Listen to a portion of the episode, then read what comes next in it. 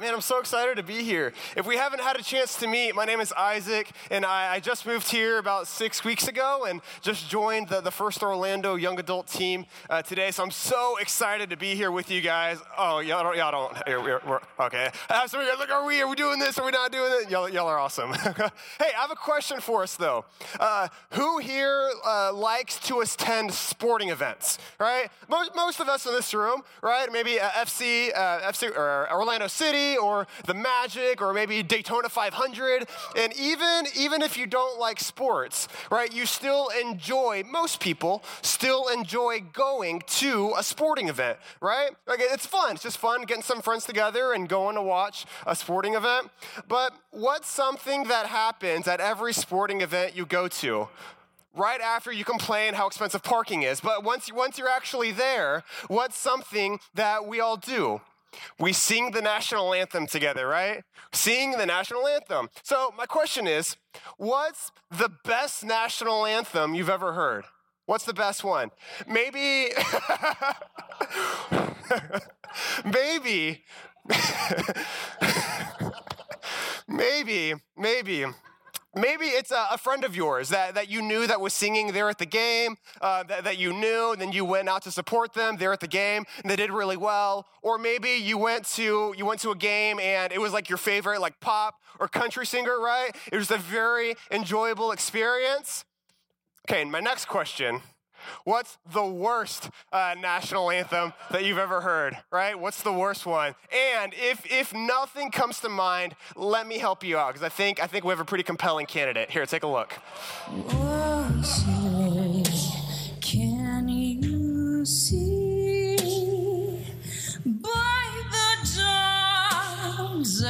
early light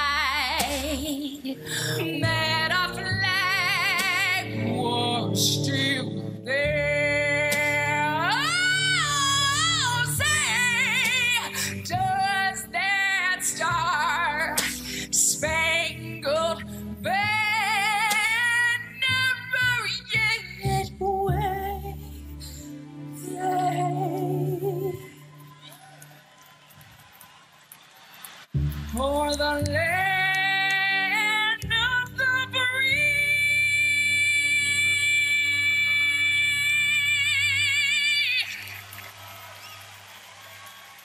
And the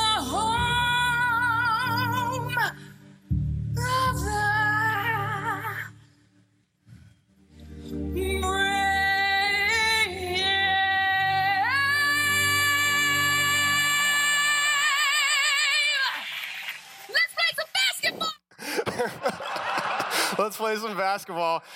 I don't like you. You. I don't know if you guys like watch the game live, right? But just watching that, being there, you're like, like you like what do you, what what just happened i have i have no category for what just happened what did i just hear and you know what i don't i don't blame fergie I, I, really don't. I don't, this isn't like, I hope we're not like, oh, Fergie shouldn't have done that, right? Like, I hope we don't blame Fergie. Because you know, you know who's really at fault here? Her producer, right? The people that listened to her rehearse and then let her continue in butchering the national anthem, right? Guys, Friends don't let friends butcher the national anthem. That should just be, oh, that should be an axiom here if it's not already, right? Friends don't let friends butcher the national anthem. So don't be, don't be mad at Fergie, right? Like be mad at her community. They, they let her do this. They let her do this. So I'm gonna, I'm gonna change the question a little bit though. So what do we do when our friends start to pull a Fergie? right?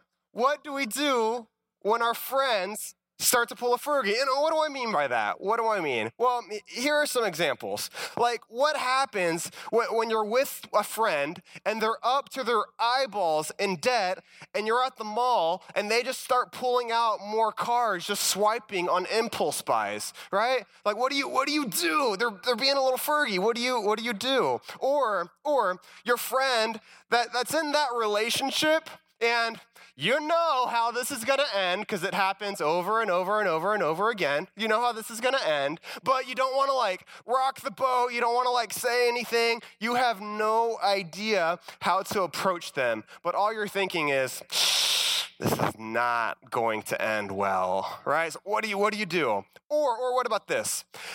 Your friend is calling you every night at three o'clock a.m.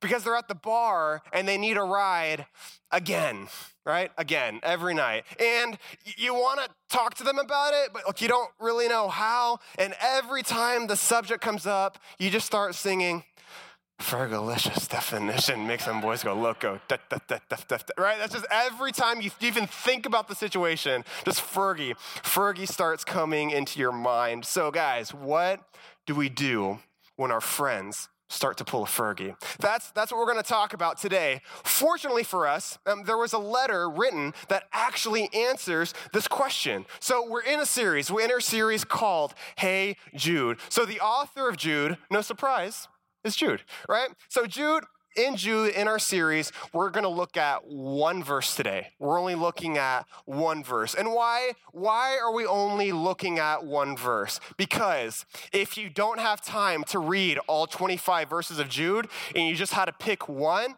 this is the verse that you would choose because this is the central thesis. This is the main point that Jude is trying to make. This is the, the TLDR, the too long didn't read version of Jude, right? So if you have your Bibles, it'll be on the screens. If you have your app, let's look at Jude 3. Jude 3, and I'll read it, I'll read it for us. Beloved, Although I was very eager to write to you about our common salvation, I found it necessary to write appealing to you to contend for the faith that was once for all delivered to the saints all right? Because it's only one verse, I'm gonna read it again, all right? Beloved, although I was very eager to write to you about our common salvation, I found it necessary to write appealing to you to contend for the faith that was once for all delivered to the saints. So the main idea, the big idea here is faith right? Faith. So what what is faith? Guys, faith is assurance. Faith is confidence. Faith is conviction. Faith is certainty in things that you can't see. So a lot of us, a lot of us in this room, not all of us, but a lot of us, we grew up in church and we kind of grew up hearing that, you know, the way that you kind of explained faith to a child is, hey, it's believing without seeing, right? We, we've heard that, those of us that grew up in church. Or if you didn't grow up in church, it's okay. All you had to do was watch the Santa Claus starring Tim Allen because they had the same idea there too believing without seeing, right? And maybe maybe you heard the uh, the light bulb, the light bulb illustration. Did you guys hear that as kids? Some of you guys, where you're like, hey, what is faith? It's like faith is when I turn on this light switch that light's gonna come on, right? And the kid's like, oh, whoa, right? And you can't see the circuitry, but you know it's working, right? And that's, that's kind of how you explain faith to a child. Faith is not wishful thinking or blind trust or a leap in the dark. So although those aren't, those aren't bad definitions of faith, and I think for children it's, it's very helpful, but for our purposes today, I want us to kind of elevate our thinking of faith a little bit more. Can we do that? Can we elevate our thinking of faith a little bit more? More, I want us to think through faith the way that Jude is talking about faith. And he's not talking about just any faith, he's talking about the Christian faith. Jude in verse 3 is talking about the Christian faith. So I'm wondering, I'm wondering, I'm wondering if it's more helpful to think about faith in this way. We think about it like this in two parts, in two parts. That faith equals orthodoxy and orthopraxy. All right, it's like a math equation. Faith equals orthodoxy and orthopraxy. So, what do I mean by that? Maybe those terms are super unfamiliar to you. That's, that's okay. We're going to talk about them. So, let, let's talk about orthodoxy. What is orthodoxy, right? Orthodoxy is correct beliefs, right? Correct or straight. Like you go to an orthodontist to make your teeth straight. That's the root of the word ortho. Orthodoxy, and dox, uh, just your beliefs, right? So the orthodoxy, Christian, true Christian faith or Christian uh, orthodoxy is the body of scripture that we know about Jesus right? True Christian faith and the orthodoxy part of that is what we know about Jesus. So, what do we know about Jesus? That Jesus is the creator, that Jesus is part of God in the Trinity. Mean, that God, He created us and He created us with value and dignity and worth. But we are sinners, we completely rebel against God. So, what did God did? He loved us anyway. That even when we were sinners, He sent His Son Jesus to take our place, to die for us. He came into the world to build His kingdom here, right? To build His kingdom here on this earth, only made possible through the sacrifice of Jesus. So now we put our faith in our trust in Jesus and we get to have new life in Him. That's the good news. That's the gospel, guys. That is the Christian faith orthodoxy. Those are the facts of what we believe. Those are the true facts. But here's the thing it's not enough just to know those facts. It's not. Because even, even the demons, even the demons know those facts. Demons have better doctrine than you do. They know more, they know more about scripture than you do, right? So it's not just enough to know correct doctrine. You also have to have the second component, orthopraxy, right? Orthopraxy. So what is what is orthopraxy? Well, ortho again, uh, correct, and praxy, it's not that, uh, it's kind of there in the word, practice, right? So orthopraxy means correct practice, right? So this is all about what you do right? The Christian faith isn't just about knowing things, we also need to do the things, right? The Christian faith isn't just about knowing things, we also need to do the things. Your correct practice or behavior is also of vital importance to the Christian faith. You don't you don't get to do just what you're feeling in the moment, whatever feels good, right? That's not the Christian faith is not we just do whatever we want however we want to do it. No. The Christian faith is we have good orthopraxy, correct practice, knowing that what we're doing is bringing us life in Jesus, right? So the Christian faith is orthodoxy and orthopraxy. Here's the problem, though. Here's the problem. Uh, some of us and maybe and maybe uh, maybe I'm not I'm not talking about you. I'm going to talk about your friend. Can I talk about your friend right next to you for a second? Cool. So a lot of our friends they they lean towards orthodoxy or orthopraxy, right? It's kind of one or the other. So, so what do I mean by that? People that lean more towards orthodoxy, so orthodoxy without orthopraxy, these are friends that love doctrine, right? They love theology. See, these are your friends that know a lot of Bible, right? These are the Father, Son, Holy Bible people. Yeah? Okay, some of you guys got that. So, these are, these are your friends that grew up in church. They, they never missed a day of Sunday school. See, maybe they grew up going to a traditional Baptist church or a Bible church or maybe, maybe Presbyterian. But here's the thing, too, about your very biblically literate friends they tend to be a little argumentative, right?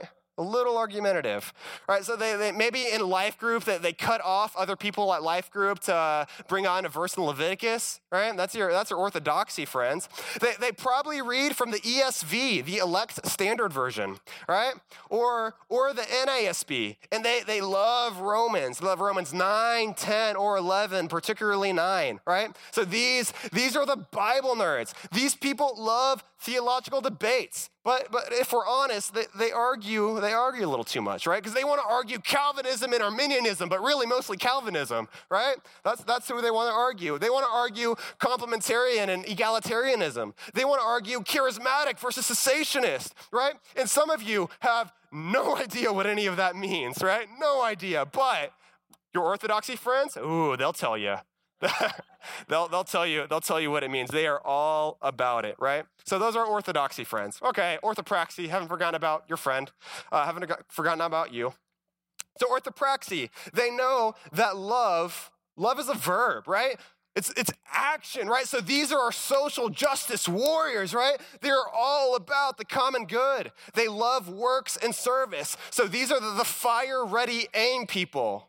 I'll let that one land too, just for a second. Right? Fire ready aim. So these are the people that, that tell you that you need a plan. And then you'll say, ah, I'll, I'll figure it out. I'll figure it out as I go. Right? So, because they are all about wanting to help people and giving people food and clothing and shelter. Right? So these are the people that know all about the passages about serving the poor and the needy the widows and the orphans, right? They're all about justice and helping the marginalized. If somebody were to come into this room right now asking for money, our orthopraxy friends would stand up and be the first one wanting to help them, not really thinking through enabling or anything. They don't like, ah, I just want to help. I just want to help, right? Because that's orthopraxy, wanting to do the right thing when Hurricane Irma hit, right, our orthopraxy friends were probably some of the first to respond when there was need. Here's the problem, though. Here's the problem. They don't really know the Bible, right? They're all about doing. They're not really about knowing the Bible. Actually, I, t- I take that back. They actually do know. They know two verses. They know two verses in the Bible. They know every uh, every seed bears plant. Every good seed burst plant, and they know don't judge, and they use them together, right? you guys, you guys know what I'm talking about, right? Judge not, right? So they they don't really like talking or discussing doctrinal issues because they're like, hey man, doctrine divides, bro. Doctrine divides, right? And they're super chill. They're super chill. I don't know why. They're super chill, right? So they're not they're not prepared to give a defense for why they believe what they believe. See, in the kindest way possible, I'm going to try to be as kind as possible. They're dumb Christians, right? Meaning their, their head isn't in the game. They're, they're dumb Christians. They don't know a lot. They want to help, they want to serve, but they don't know a lot. But here's the thing about the Christian faith is we need both orthodoxy and orthopraxy. We need both orthodoxy and orthopraxy. We need correct doctrine and correct practice. So you know, you know who the best example of orthodoxy and orthopraxy is?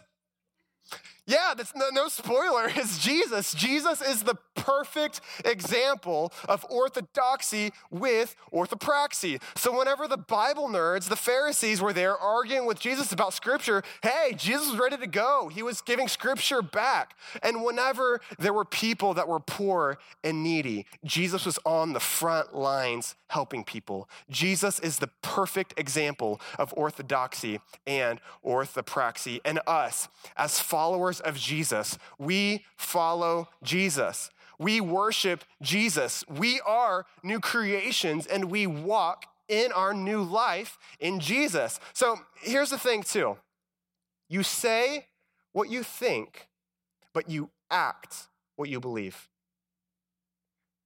You say what you think, but you act what you believe. See, orthodoxy only people, they say what they think all the time. They are so willing and ready to give their biblical opinion, right? Am I wrong?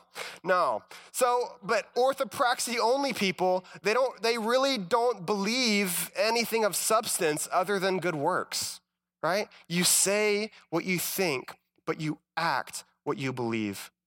So we act in our correct practice of orthopraxy and in accordance with the correct doctrine of orthodoxy, right? With our correct beliefs of orthodoxy, right? Orthopraxy and orthodoxy.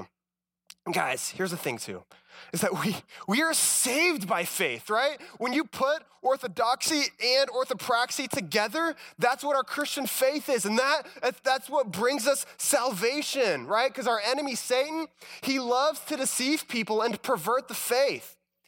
Satan wants to deceive us about faith because it is by grace that we are saved through faith. We are saved by faith. We walk by faith. We live by faith. We are victorious over sin and the enemy by faith. So if the enemy can destroy the faith, he has destroyed salvation. He has destroyed everything. So our faith, our faith is a big deal, which is why Jude, Jude completely changed directions and how he was going to write this letter, right? Because Jude, here's what Jude wanted to do. He wanted to be the Oprah of the, the apostles, right? What do I mean by that? He wanted to say, You have common salvation, and you have common salvation, and everyone has common salvation, right? That, that's what Jude wanted to do. so his original intent was to write about their common salvation, but there was a more pressing issue faith, faith itself. So the Bible, the Bible gives us our complete body of knowledge of the Christian faith, orthodoxy and orthopraxy. See, but I'm wondering, I'm wondering this.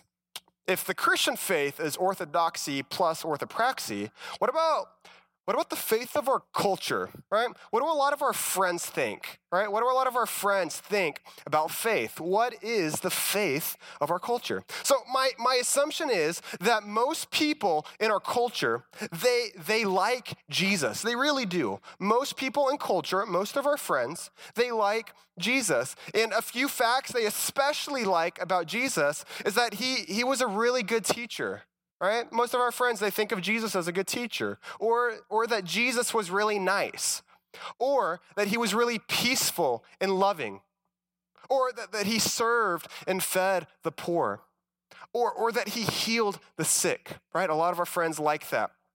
That Jesus did a lot of good in his community, right? So if you were to ask people, hey, so what do you, what do you think about Jesus? They would say, hey, Jesus, man, he did, he did a lot of good stuff a lot of good stuff. He was really, really helpful. There was a, so I just moved here uh, five, six weeks ago, and um, for a little while, a few weeks, I didn't have a couch. I have, had no place to sit. And some of you guys, some of you guys know this because I would come to life group, and my prayer request was, guys, let's just get on our knees and lift our hands. Your boy needs a couch. I just, I just need, I just need a couch. I need some place to sit. I just, I have this TV. I have Google Chrome hooked up. I have no place to sit to watch it. I want to have people over to hang out. I need places for people to sit. So I was legitimately, I did that. I legitimately had asked my friends to, to pray for me for a couch. So God provided, guys. God is faithful, not for free, but. Uh, but but I did find I did find a, a, a, good deal on, on a pretty nice couch. It's like this uh, uh, uh, suede leather brown sectional that, that worked out pretty well.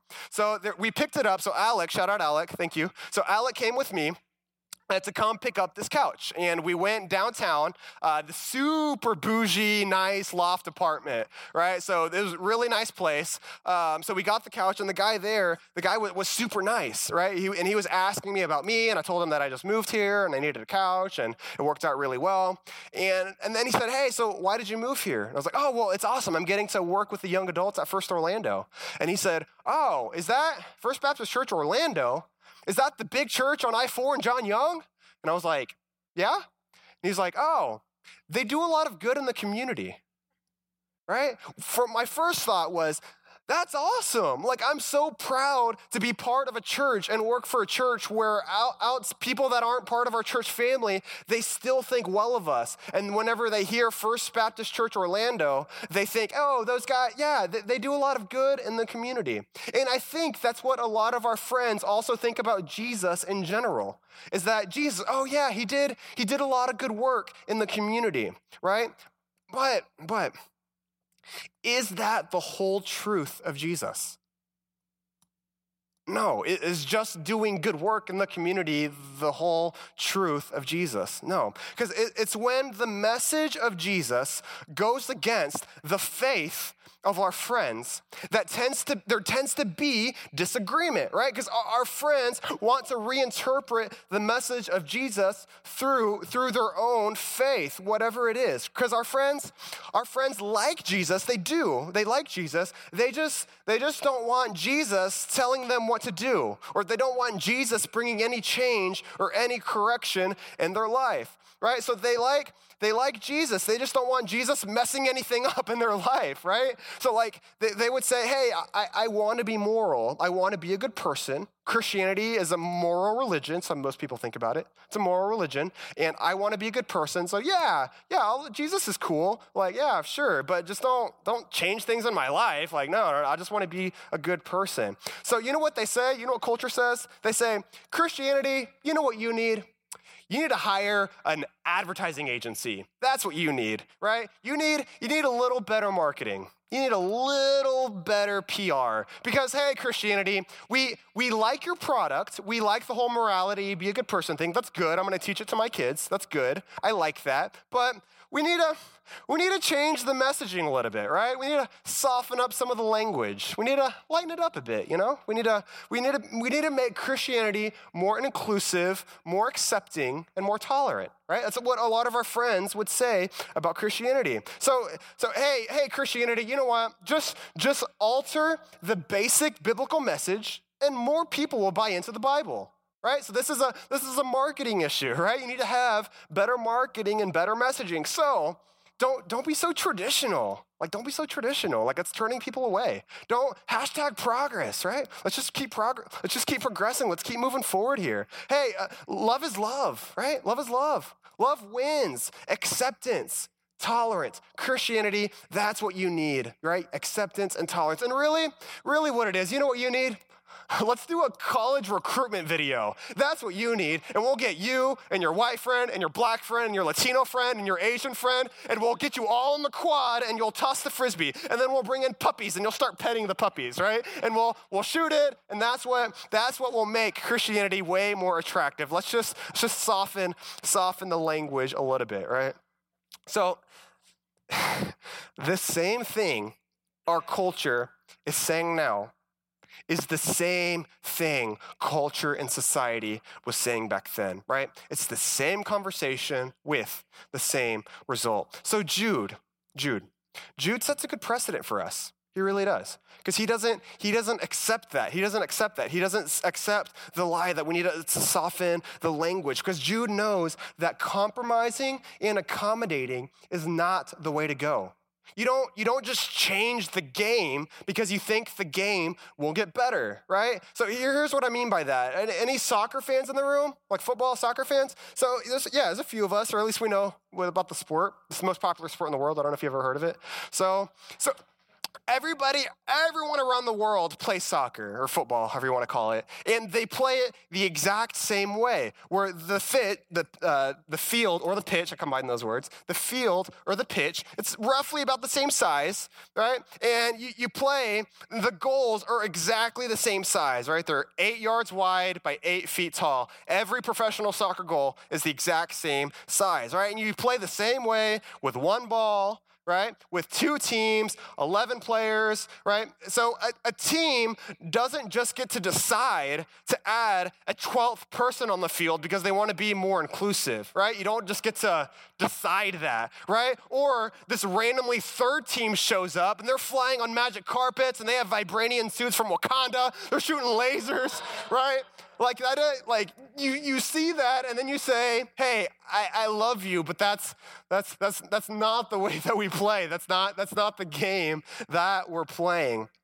Right? That's not the, how the game is played. So when we see our friends suiting up in a Panther suit, trying to play soccer, guys, friends don't let friends pull a Fergie, right? You're saying, hey, you're being a little Fergie right now, all right? I love you, but you're being a little, little Fergie. So instead, Instead, Jude says this. He says, Nope, we're not, we're not compromising. We're not compromising our message. The biblical message is the biblical message. We're not it's, it's not changing.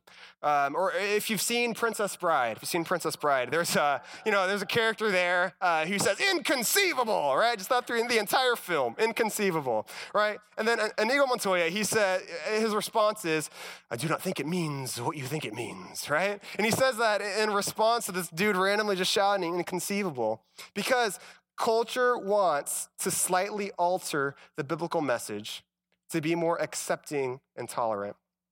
They think their preference of the message is what's going to bring them life. That's what our friends think. That's what culture thinks. So, as believers of the true Christian faith, guys, we love them.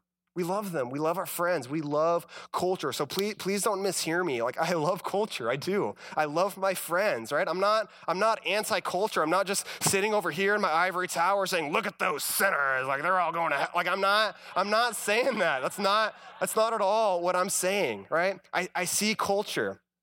I see culture. I see the preferences of my non-Christian friends.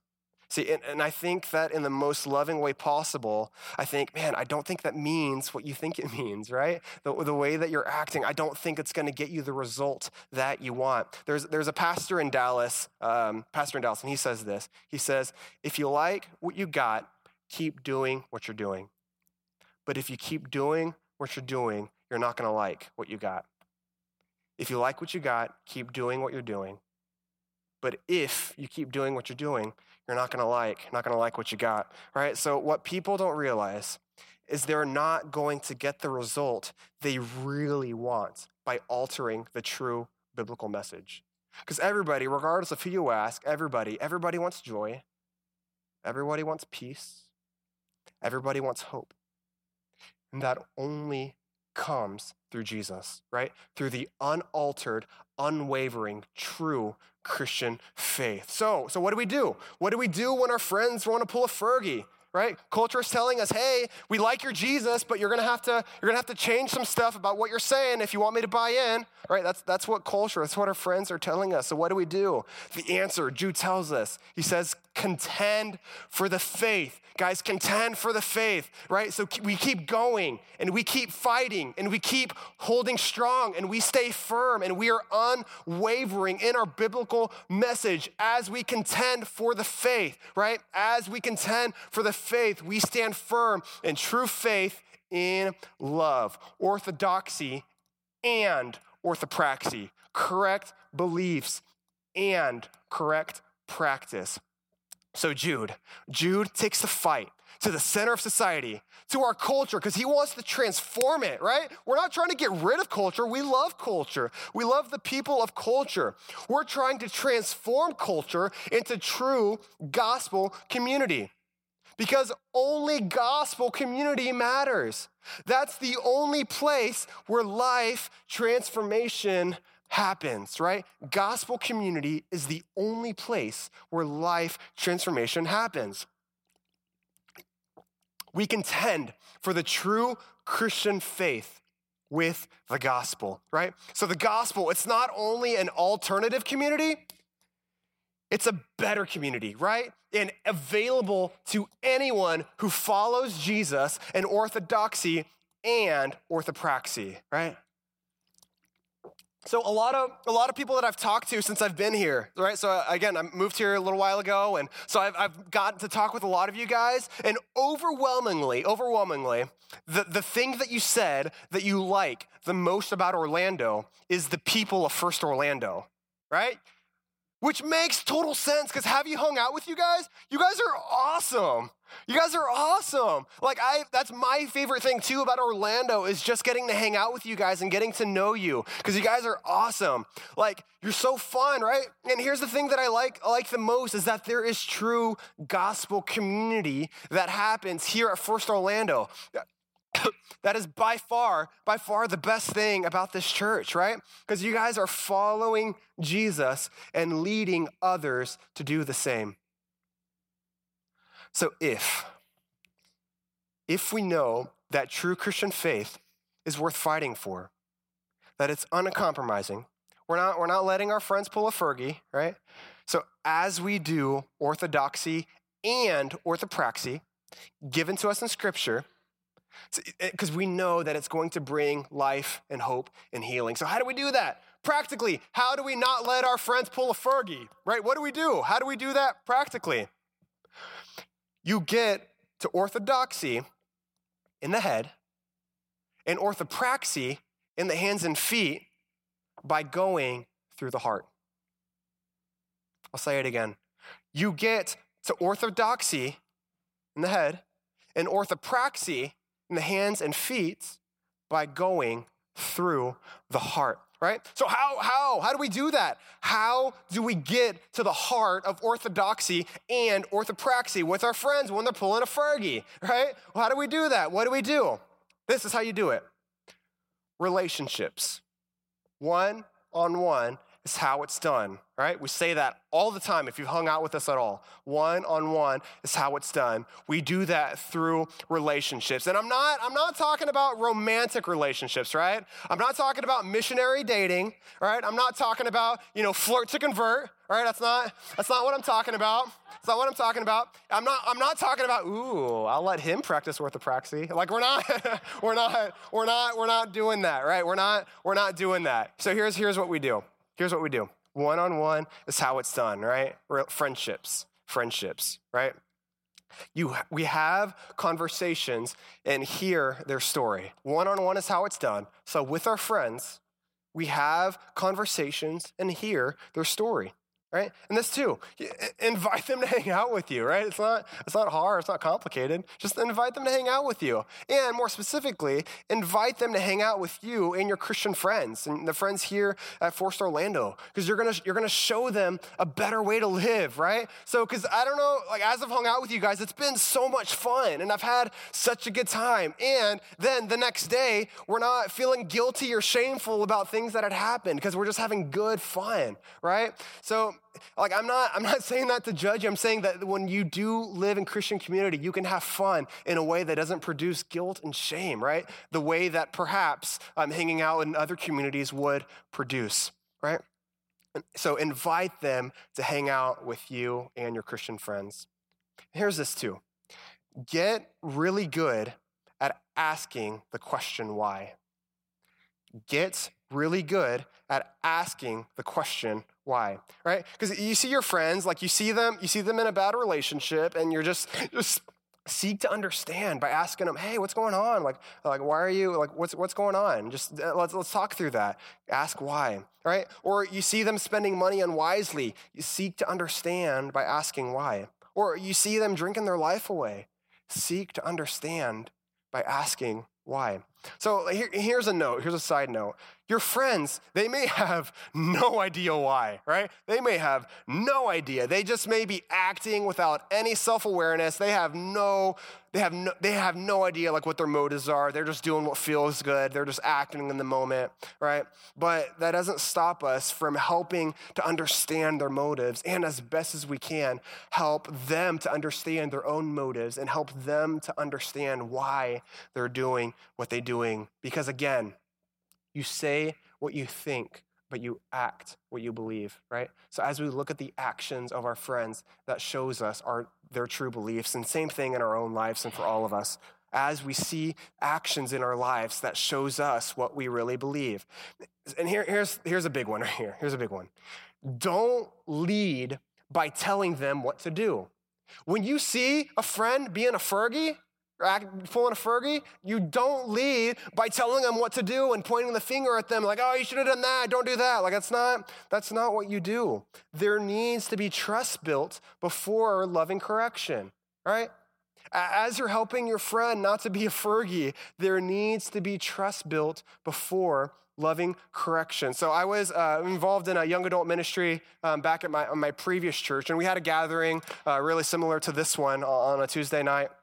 And uh, there was a girl that came for the very first time, right? So I, I, was so pumped that you know we have guests that were that, that we were having guests. And we got to, to, be hospitable and host them, and so excited that she was there. And then afterwards, just getting to talk with her a little bit. And there was another uh, one of our uh, other female leaders um, was also talking with her, and um, so then found out that she was in a relationship and wasn't the healthiest relationship, and she didn't know what to do about that. So um, my, my friend, the other leader, like she had she had pure intentions, but she was like, oh, well, you just need to break up with him. Like, I don't know what you're thinking. Break up with him. Why haven't you broken up with him? You need to break up with him. Are you going to break up with him? You need to break up with him. Why haven't you broken up? Break it. Anyway, just like going, like, eh, so then I'm thinking, like, oh no, like, you know, like, should she have like not been in this relationship? Probably, right? All of us in this room, probably, probably. But there's no, there's no trust built, right? In, in order to bring loving correction, first seek to understand by asking questions and then there needs to be trust built before there's loving correction. right? So the best way to do that is by asking questions. So here's this too Are you trying to make a point or are you actually trying to make a difference? As you help your friends kind of notice some Fergie tendencies in their life, are, are you just trying to make a point? Are you actually bringing, are you actually making a difference, right? Because we don't, we don't just put our friends down by making a point about their behavior. That's not the way we do it, right? We contend for the faith by lovingly making a difference in the life of one-on-one right so some of you some of you are scared to death at the thought of conflict right at the thought of bringing loving correction at the thought of contending for the faith right because you some of you in the room you would have listened to that awful national anthem 20 times in a row before you said anything to Fergie, right? And then you, and then she'd be like 20, 21st time, you'd be like, yeah, sounds great, right? Because you want you want no no part of conflict, right? And some of you, maybe the other extreme, is that you would have grabbed the mic away from her mid song, not let her finish, told her that she's terrible, she should never sing again. You didn't, you didn't even like Black Eyed Peas, right? You would start just going, start the pointing the finger, bringing accusations, bringing correction. But guys, compromising the biblical message is not going to help your friends with true Christian faith. We are unwavering in our orthodoxy and orthopraxy. Compromising the true Christian faith is not going to give people life and hope and peace, right? So contending for the faith, standing firm in love, is what will bring your friends into gospel community and will radically transform their life. Contending for the faith, standing firm in love, is what will bring your friends into gospel community and will radically transform their lives. So, in order to truly contend for the faith, like this is just extra, like this is for free. Right? This is for free. So, if you really want to contend for the faith and help to be equipped, we have a really good option for you. On Sunday mornings, if you're a college student, we have master class at 10 o'clock in Faith Hall, third floor. And if you're a young professional, we have discipleship class at um, 8:30 Sunday mornings at third floor at Faith Hall. So, if you really want to grow and you're contending for the faith, you have to know the true Christian faith and grow in that. So the goal is not to let our friends pull a Fergie, right? So we do that by contending for the faith and orthodoxy and orthopraxy. Because guys, our friends, our friends need us to contend for the faith for them. They need us to love them. They need us to serve them. They need us to lay our lives down for them, to lay aside our preferences and selflessness. Because both, because the faith handed down will radically transform society, right? Our friends, our friends need us to contend for the faith, right? This is not, this is not an option. So I'll, I'll close with this. I'm going to close, this, close with a story of uh, my friend Ashley. Her name's not Ashley, but we're going to call her Ashley, okay? And this is Ashley. So Ashley grew up, uh, she grew up in a really uh, legalistic, uh, charismatic church, right? Very legalistic, very charismatic. So, and it's not that that's not that charismatic is bad, right? It's not that charismatic churches are bad, but that was just her experience that she didn't have a great experience. So there was a lot of orthopraxy, a lot of doing, but not a lot of orthodoxy, not a lot of knowing, right? So she turned 18 man, she, she just straight up rebelled, right? She was out of the house. Um, she was living with some guy that was 10, 15 years older than her, right? Alcoholic, drug addict on cocaine, sleeping around, you know, just hooking up with guys like left and right. Like that was, that was her story. Like she would, she lied to her family. They just became very distrusting of her, right? So she just, um, yeah, she just was not in a good place in life and did that for a season. But man, eventually she just bottomed out and she, and she just asked, like, there has to be more to life than this. So, for those of you that uh, like the Enneagram, she was a type four, okay? She's type four, meaning she was all about emotion, all about experience, right? So she just wanted to experience all of the things. So she would intentionally do things that were not helpful just to get the experience so she could write a poem about it later, right? That was, that was her life. She was not, she was not in a good spot. So eventually she bottomed out, and then um, we had our young adult gathering uh, there at my previous church. And so she realized that she remembered her, her Christian upbringing, and she thought, man, like, I'm wondering if maybe there's something a little more to the Christian faith that, that I missed out on. So she started coming and started hanging out with us. And I remember, I remember when she started hanging out with us that she was still very adamant that the way that she was living. And she, I, remember in a conversation that I had with her, um, she was she was saying, "Hey, I really, I'm just going to be honest. I really don't believe in monogamy, right? I think open relationships." That's the, that's, that's the way to go, right? So, so in my conversation with her, I was like, cool, let, let, let's talk through that, right? Let, let's, let's talk through that, right? So, and everyone around her was just loving her, serving her, continually inviting her into Christian community, right? So not, not judging her, but also contending for the faith, unwavering, right? Standing firm in what the Christian faith is in orthodoxy and orthopraxy. So and she said this, she said this. She said, um, I know that in order to be a Christian, God has to work on my heart, right? And I'm just waiting and showing up to see if God does that. So, guess what God did? guess what God did? Dude, God saved her. God brought her out of her darkness, out of her rebellion, and saved her. And this happened, you know, pretty recently, like within the last year. And um, she, you know, she's not perfect. None of us are. Uh, but man, she she has the Christian faith, and she is taking steps for that. So, guys, imagine Imagine if our community was like it. And I'm sure a lot of the stories are here in this room. I just don't know them because I haven't been here long enough yet. But as I hear them, I'll definitely use you as a sermon illustration. I'm just kidding. I'm just kidding. No. Uh, no, but like imagine that's so cool. That's awesome. That's who God is, is that God uses us to bring people into radical gospel centered community to transform lives. So, my prayer for us is that we would contend for the faith, that we would hold fast. And as we hold fast to the faith in orthodoxy and orthopraxy, that's what's going to bring true life and hope and peace to our friends. So, let's pray. God, I thank you. I thank you so much, God, for, uh, for who you are, God. We thank you for your love, God. We thank you for the hope that you give us through your son, Jesus. We thank you, God, just for being good and gracious. So, God, my prayer for all of us in this room, God, is that we just, we have true faith, true Christian faith, God, and that we are bold and in, in contending for the faith, God, not out of spiteful judgment, God, but out of love. Our, our friends need us to love them, God. So I pray that we can just have hearts of love, hearts of compassion, hearts of mercy, God, hearts of grace, hearts that our hearts break, God, the way that your heart breaks for the brokenness in this world. I pray that we can be a better gospel centered community. We love you, Jesus. Thank you.